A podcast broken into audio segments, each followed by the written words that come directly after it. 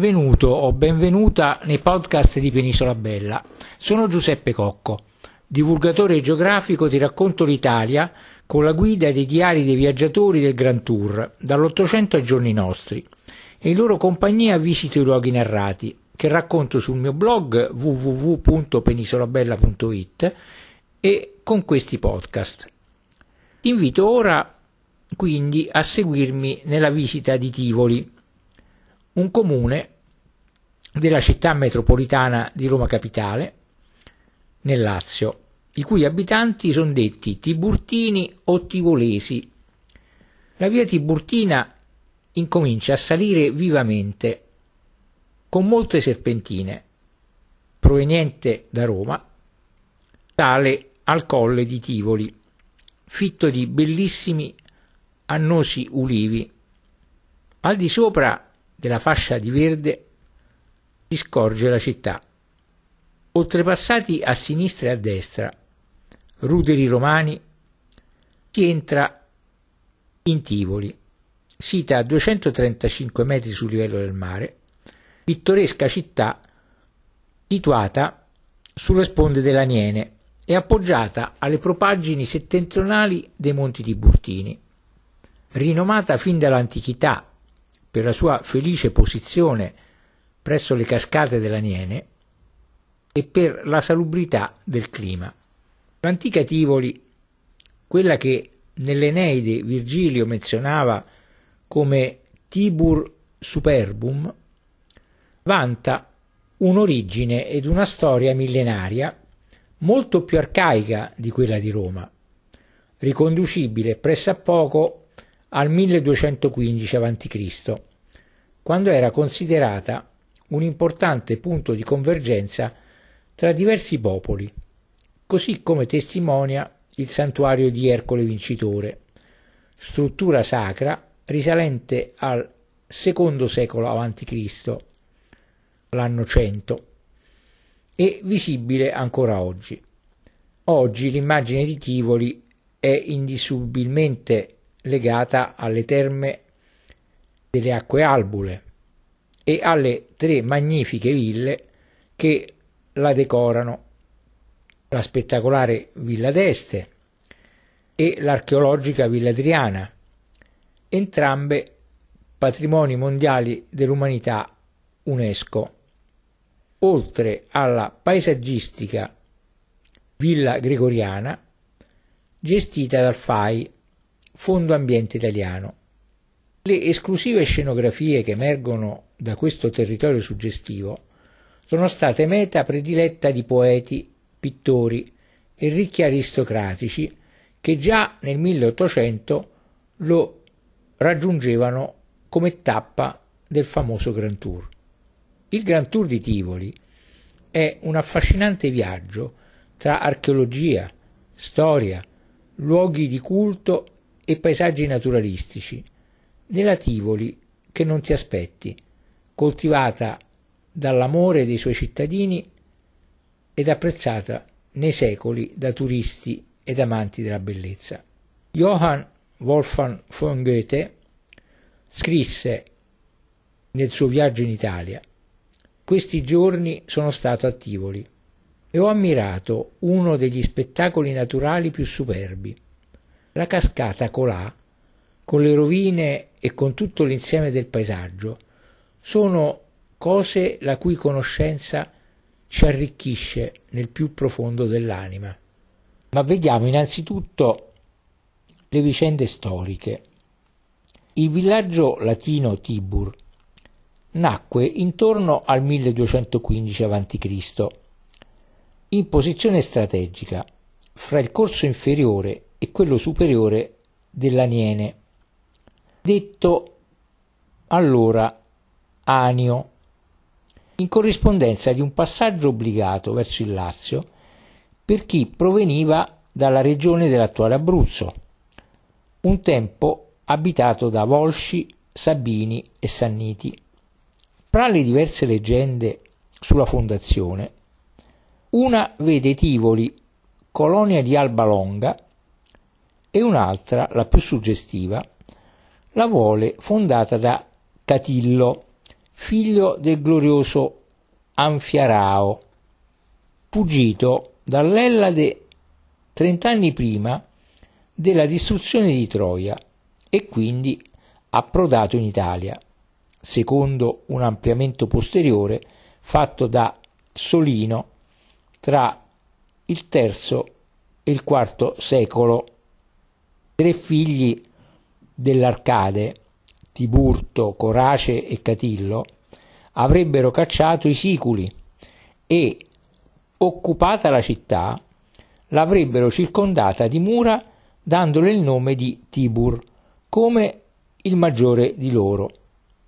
Nel periodo successivo si sa che Tibur combatté per vario tempo contro i Volsci, fino a quando, dal quarto secolo avanti Cristo, quattrocento avanti Cristo, non fu impegnata a guerreggiare con Roma, alla quale si oppose nel trecentosessantuno avanti Cristo, alleandosi forse con i Galli, e ancora durante la guerra conclusasi nel trecentotrentotto avanti Cristo con la definitiva sconfitta sotto Pedum, oggi Gallicano del Lazio. Dopo la conquista, la storia di Tivoli si sovrappose a quella dell'Urbe. Dal secondo secolo avanti Cristo, anno cento, pardon, duecento avanti Cristo, la mitezza del clima e la bellezza dei luoghi affascinarono la nobiltà romana, che costruì sontuose ville nella terra cantata dal poeta Orazio. Proclamata la Lex Iulia, il centro divenne municipio romano. Alla pacificazione raggiunta dopo la battaglia di Azio del trentuno avanti Cristo, Tivoli poté rinnovarsi e consolidare la sua posizione di centro commerciale e residenziale. Quella di Adriano fu per Tivoli l'età d'oro, che va dal centodiciassette al centotrentotto, e sotto il suo principato fiorì un grande sviluppo edilizio. Divenuta nel Medioevo un fiorente comune libero e sede vescovile, Tivoli fu spesso esposta alle mire espansionistiche di Roma e alle feroci lotte tra Goti e Bizantini e tra Papato e Impero. Alla metà del millecento risale una seconda cerca, cerchia muraria, all'interno della quale Tivoli continuò a crescere fino al Rinascimento. Fu quindi autonoma fino al milleottocentosedici, quando, aboliti i suoi statuti, fu sottoposta alle leggi dello Stato Pontificio fino alla sua caduta nel milleottocentosettanta con la presa di Roma. Ma vediamo un attimo come è costituita la città. All'ingresso si apre l'animato Largo Garibaldi, allietato da belle fontane. A sinistra, dall'ampia terrazza, c'è una veduta mozzafiato sulla pianura e verso Roma. Percorrendo la via Boselli, poi, si giunge in piazza Trento, dove sorge la chiesa di Santa Maria Maggiore, fondata nel quinto secolo, forse da Papa Simplicio, ma ricostruita nel dodicesimo secolo, millecento. La costruzione presenta una facciata romanica e un portale con soprastante rosone tardogotico. Nell'interno troviamo frammenti di pavimento cosmatesco e numerose opere d'arte, tra cui un crocifisso ligneo attribuito a Baccio da Montelupo del millequattrocento e sull'altare maggiore una Madonna delle Grazie ascritta a Jacopo Torriti. Sul lato sinistro della chiesa si erge il campanile ricostruito nel millecinquecentonovanta. A destra della facciata della chiesa è l'ingresso a una delle tre ville di Tivoli, ossia Villa d'Este. Ma chi fu a costruire Villa d'Este?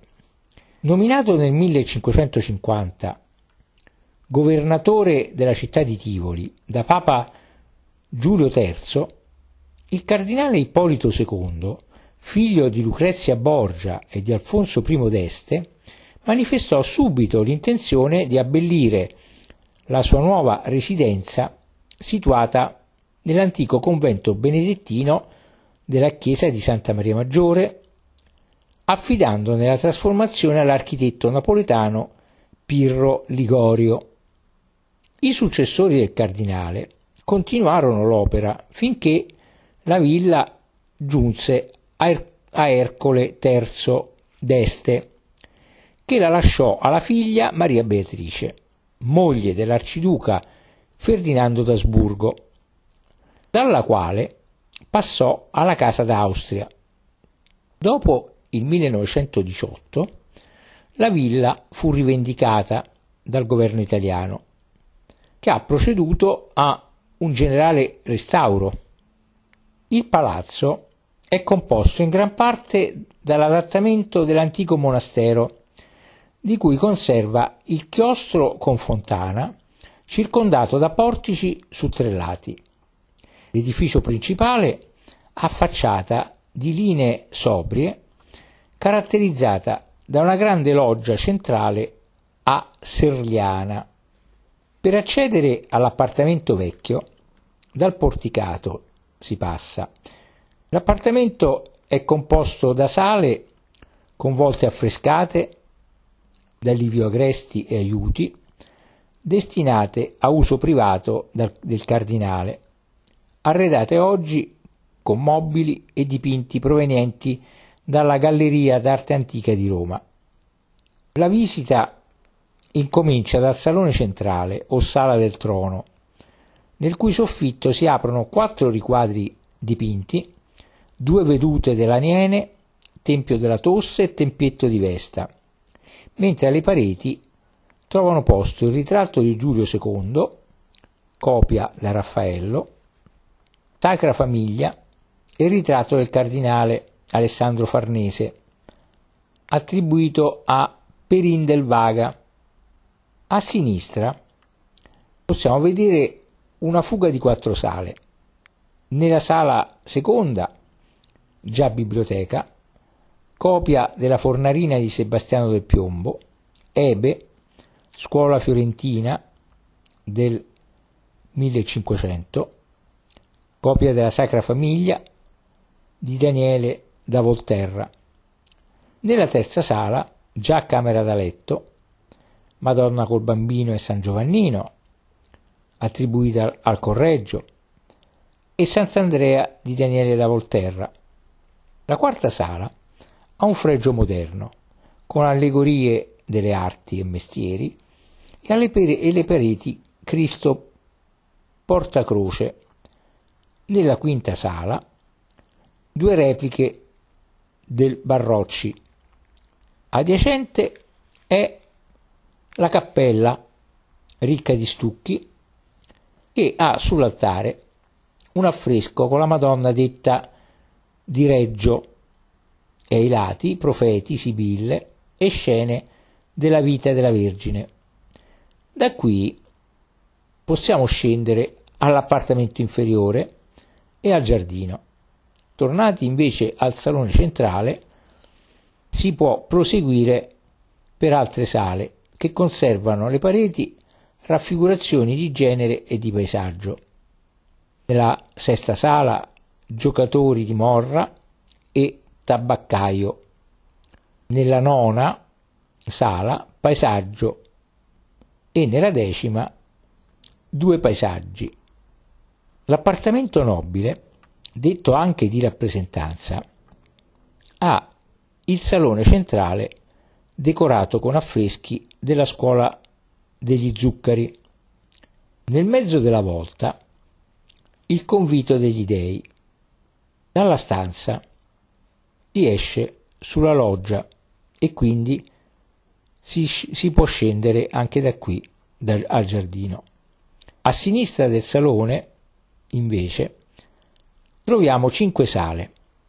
Nella seconda c'è una volta riccamente affrescata, con il Concilio degli Dei nel mezzo e le fatiche d'Ercole all'intorno, opera della scuola del Muziano e di Luigi Carcher. Nella terza sala, detta anche dei filosofi, troviamo allegorie della natura, delle virtù, delle arti e delle scienze e busti di filosofi. Anche questi affreschi sono della scuola dello Zuccari. Nella quarta sala, detta anche della Gloria d'Este, c'è una scenografica decorazione della stessa scuola.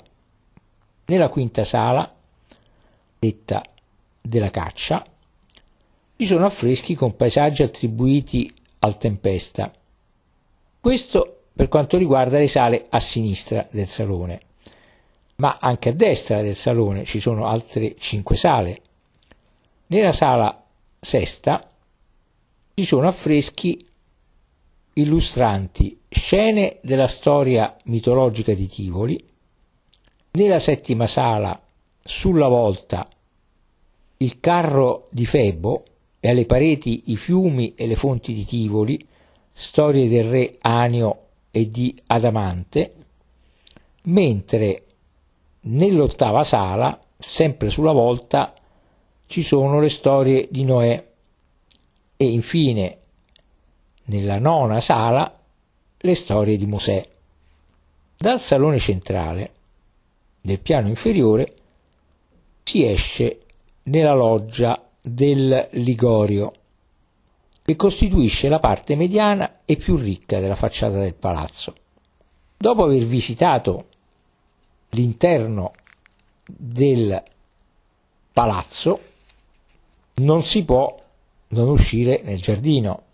Infatti, più che all'edificio, la fama di Villa d'Este è legata al sontuoso giardino all'italiana, con le sue fontane, inserite in uno splendido scenario naturale che offre una bella visuale sia su la, sulla cittadina di Tivoli sia in basso nel paesaggio laziale fino a Roma. Il giardino quindi poggia magnifici giochi d'acqua che rappresentano l'unica voce nel silenzio dominante nel giardino. Le fontane prendono l'acqua dall'Aniene mediante una galleria che per oltre un chilometro attraversa la città. I getti più alti sono però alimentati dalla sorgente rivellese che un acquedotto convoglia alla cisterna creata sotto il cortile del palazzo. Se prendiamo a destra della loggia, lungo il vialone trasversale, e discendiamo per una rampa di scale a un viale più basso, nel quale voltiamo a sinistra, raggiungendo in fondo la grotta di Diana, con stucchi di vari artisti, rappresentanti Perseo e Andromeda, Metamorfosi di Dafne, di Siringa, di Atteone, di Callisto, eccetera, arriviamo a discendere il sentiero obliquo a destra e, proseguendo di fronte, giungiamo alla fontana del Bicchierone, il cui disegno è attribuito al Bernini. Da qui si torna indietro e si piega nel sentiero obliquo di destra, arrivando alla Rometta, con una vasca rievocante il Tevere e in alto un complesso di finte rovine con una statua seduta di Roma, la Lupa e i Gemelli. Di fronte abbiamo lo splendido viale delle Cento Fontane che si percorre interamente fino a giungere alla scenografica fontana dell'Ovato del Ligorio, l'artista, l'architetto Ligorio, con ricchissimo gioco d'acque. Nelle nicchie dell'emiciclo ci sono otto ninfe che sono state scolpite da Giovan Battista della Porta. Sul fianco destro del piazzale troviamo la fontana di Bacco. Se prendiamo dalla parte opposta del piazzale un vialetto che porta alla fontana dell'organo idraulico con grandioso prospetto architettonico, avente nel mezzo un'edicola che conteneva il celebre organo azionato dall'acqua, ideato da Claude Vernard e recentemente ripristinato. Da qui si retrocede e si prende il viale delle Ortensie, a metà del quale è la fontana dei Draghi dell'architetto Ligorio, motivo dominante della prospettiva assiale del giardino e cosiddetta per via dei draghi gentilizi di Papa Gregorio tredicesimo, che si dice eseguiti in una notte per onorare il Papa ospite nel millecinquecentosettantadue del cardinale Ippolito d'Este. Proseguendo, rasentiamo a sinistra la scala dei Bollori e arriviamo alla fontana della Civetta e degli Uccelli, già celebre per il canto degli uccelli e il verso della civetta, raffigurati in bronzo e recentemente tornati in funzione. Lasciamo quindi a sinistra la fontana di Proserpina con prospetto seicentesco e scendiamo voltando a destra fino alla spianata delle Tre Peschiere. Proseguendo, quindi, rasentiamo a sinistra la fontana di Arianna, di fronte alla quale ci sono le fontane delle Mete. Continuando e voltando a destra, lungo il confine della villa, troviamo la fontana della, della Madre Natura, raffigurata da una statua di Diana d'Efeso, e arriviamo poi all'ingresso inferiore della villa, che era in passato il principale, e prendiamo a destra il vialone, che percorriamo fino alla rotonda dei Cipressi, oltre la quale voltiamo nel viale a sinistra rasentando la fontana detta delle Aquile, da dove, piegando ancora a sinistra, possiamo arrivare ai pochi ruderi di una villa romana. Una chicca è il Museo del Libro. Infatti, all'interno dei giardini di Villa d'Este, in due locali siti nel piazzale antistante alla fontana dell'Ovato, è ospitato il laboratorio museo didattico del libro antico, una struttura privata fondata nel millenovecentosettantanove. Il laboratorio si occupa dello studio, conservazione, restauro e ricostruzione tecnico-scientifica di documenti librari antichi, dal papiro alla carta stampata. Nelle sale sono esposti i papiri delle chiese di Tivoli, alcune pergamene, i libri sibillini che riproducono le profezie della Sibilla Albunea o Albunea, tra cui il famoso messaggio che annunciò la futura nascita di Cristo, e ancora incunaboli, stampe, torchilinee risalenti al diciassettesimo e al diciannovesimo secolo, milleseicento e milleottocento, strumenti per la scrittura utilizzati dagli amanuensi e documentazione sulle tecniche di fabbricazione della carta bambagina e sulle procedure di stampa. Dopo aver lungo, lungamente visitato la, la villa, usciamo ancora frastornati dalle bellezze, dal silenzio contenuti nel giardino, dal rumore delle fontane, peraltro rilassante, e di fronte all'ingresso della villa prendiamo la via della Missione, dove al numero civico sessantaquattro sorge il seicentesco Palazzo Bischi. Giunti poi alla piazza dell'Annunziata, continuiamo dritti, scendiamo poi a sinistra e arriviamo alla chiesa di San Pietro o della Carità, ricostruita nel dodicesimo secolo, ossia nel millecento, secondo lo stile romanico di tipo basilicale, a tre navate divise da due file di colonne antiche di marmo cipollino.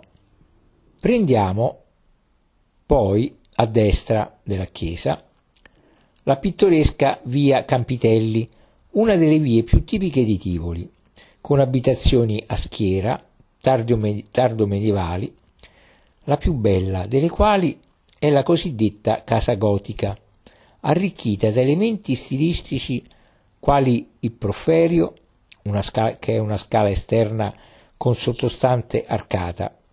Si arriva quindi alla piazza del Colonnato, in cui sorge la chiesa di San Silvestro, in stile romanico, del dodicesimo secolo, millecento. L'interno della chiesa, originariamente a tre navate, con due file di dodici colonne di marmo cipollino, ridotto nel diciassettesimo secolo, milleseicento, ad una sola navata. Ci sono poi avanzi di mosaico pavimentale cosmatesco. Nell'arco trionfale, nell'abside, troviamo affreschi raffiguranti la leggenda dell'imperatore Costantino e di San Silvestro, risalenti ambedue alla seconda metà del dodicesimo secolo, millecento.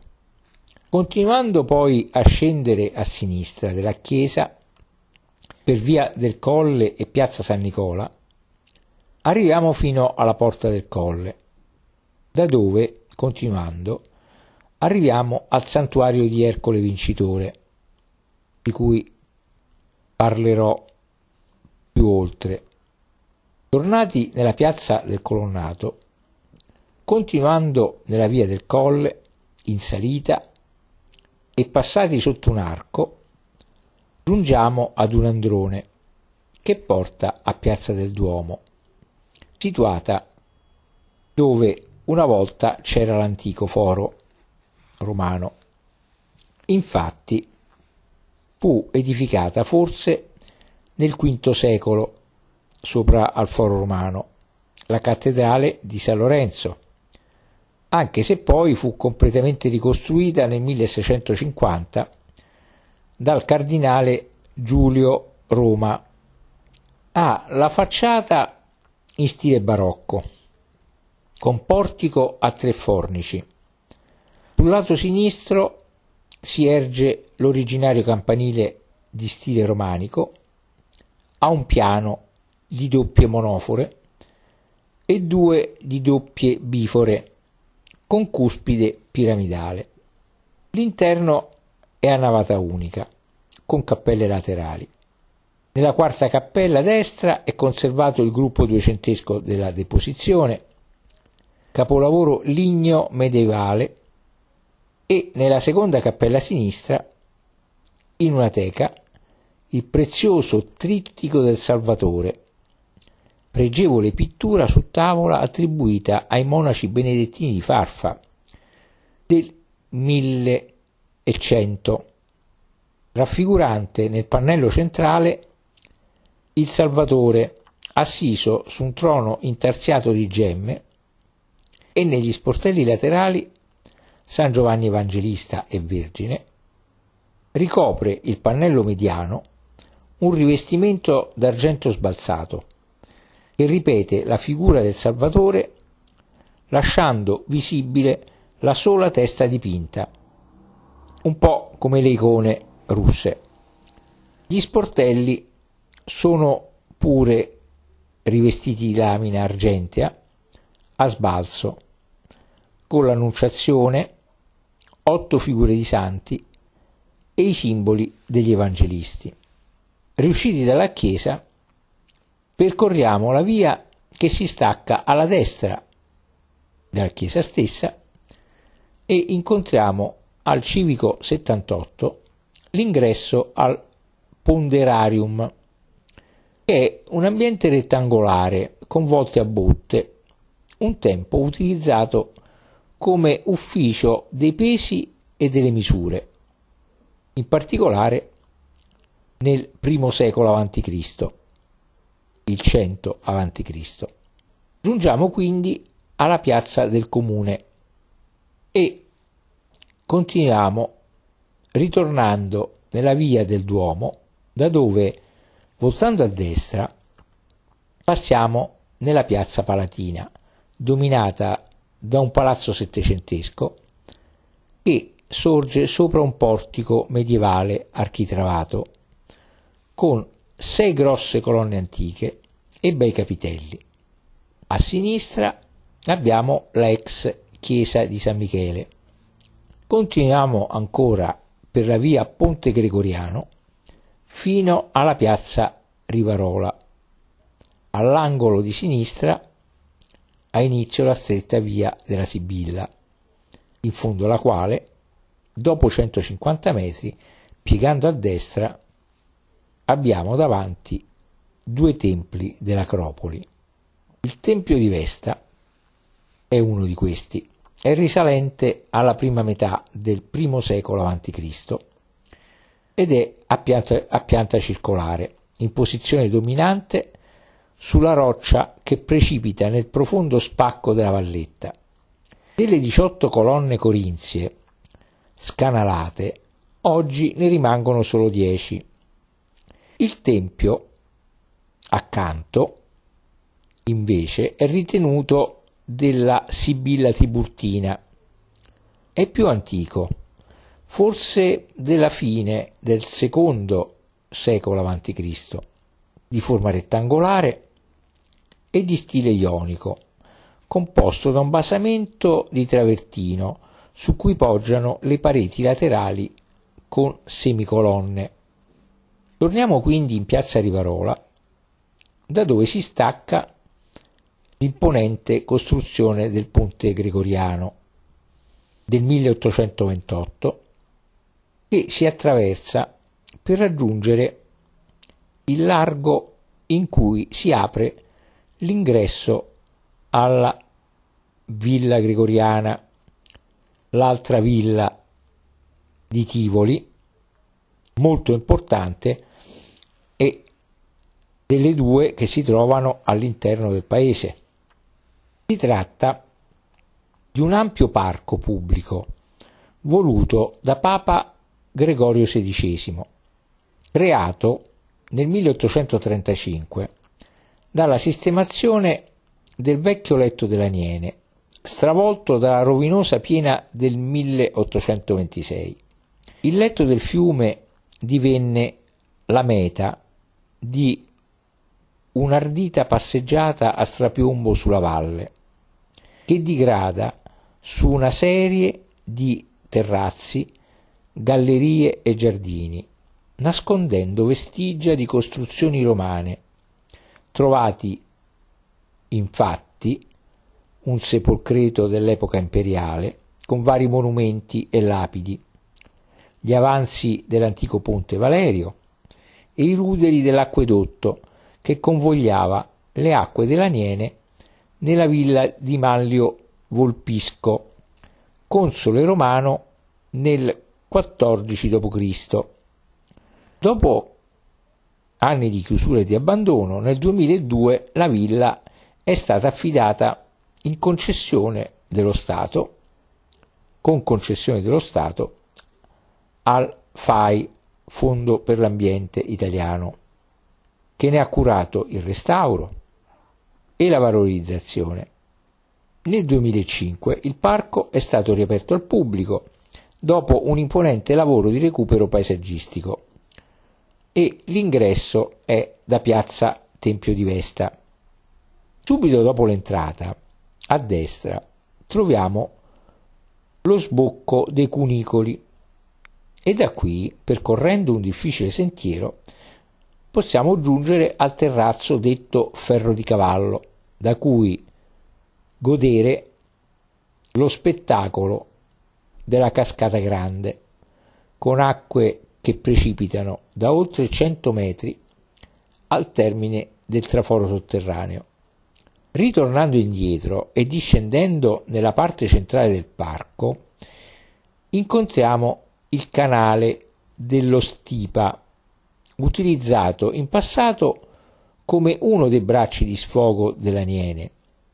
Quindi giungiamo alla grotta di Nettuno e alla grotta delle Sirene, con stalattiti aperte dalle acque del fiume. Risalendo il parco dall'altro versante, incontriamo invece la galleria Miollis, piccolo tunnel con finestre scavato nel Tartaro dall'omonimo generale francese, governatore di Roma nel milleottocentonove. Tornati nei pressi del Tempio di Vesta, procediamo per piazza Rivarola e quindi per piazza Palatina. Da qui prendiamo l'animata via Palatina fino alla piazza del Plebiscito, dove sorge la chiesa di San Biagio del quattordicesimo secolo, milletrecento, ma rifatta nel milleottocentottantasette in forme neogotiche. Prendendo la via del Trevio, che si apre nel largo Cesare Battisti, da qui deviamo a sinistra, giungendo alla chiesa di Sant'Andrea, con campanile romanico e interno basilicale a tre navate, divise da antiche colonne di cipollino e granito, che si ritengono, probabilmente infondatamente, provenienti da un tempio di Diana. Comunque la chiesa si eleva su un edificio romano, probabilmente delle terme, come suggerirebbero una lapide ritrovata nel millesettecentosettantotto e una serie di condutture idriche rinvenute nel milleottocentoquarantasei. Ripresa poi la via del Trevio, arriviamo alla piazza Santa Croce e sbocchiamo per via dei Pacifici nel largo Garibaldi, da dove, voltando a sinistra, saliamo raggiungendo i ruderi, i ruderi di un anfiteatro romano del secondo secolo dopo Cristo, anno cento, i cui resti furono scoperti nel millenovecentoquarantotto e tra i quali conservati sono quelli della costruzione a pianta ovale, ancora oggi visibili le gradinate, che originariamente misuravano dodici metri di altezza, l'arena, che misura sessantuno per quarantuno metri, e parti in muratura dell'ambulacro.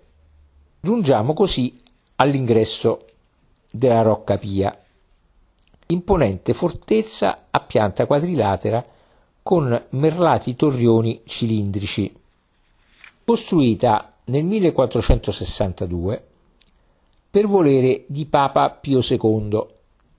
Ritorniamo quindi al largo Garibaldi per girare a sinistra nel piazzale delle Nazioni Unite, fiancheggiando un lungo tratto di mura. Continuiamo nel viale Trieste, oltrepassando poi, in un largo, l'arcata della Porta San Giovanni e scoprendo a sinistra la piccola chiesa quattrocentesca di San Giovanni Evangelista. Proseguiamo quindi a sinistra, lungo il recinto dell'ospedale, imbocchiamo la via Giuliani e scende. Al civico novantadue troviamo Palazzo Croce, con interessante cortiletto della fine del sedicesimo secolo, millecinquecento, mentre al civico novantasei troviamo il cinquecentesco Palazzo Pacifici e, infine, al civico centouno il Palazzo Gia Bandini Piccolomini, poi Benedetti, del secolo sedicesimo, millecinquecento.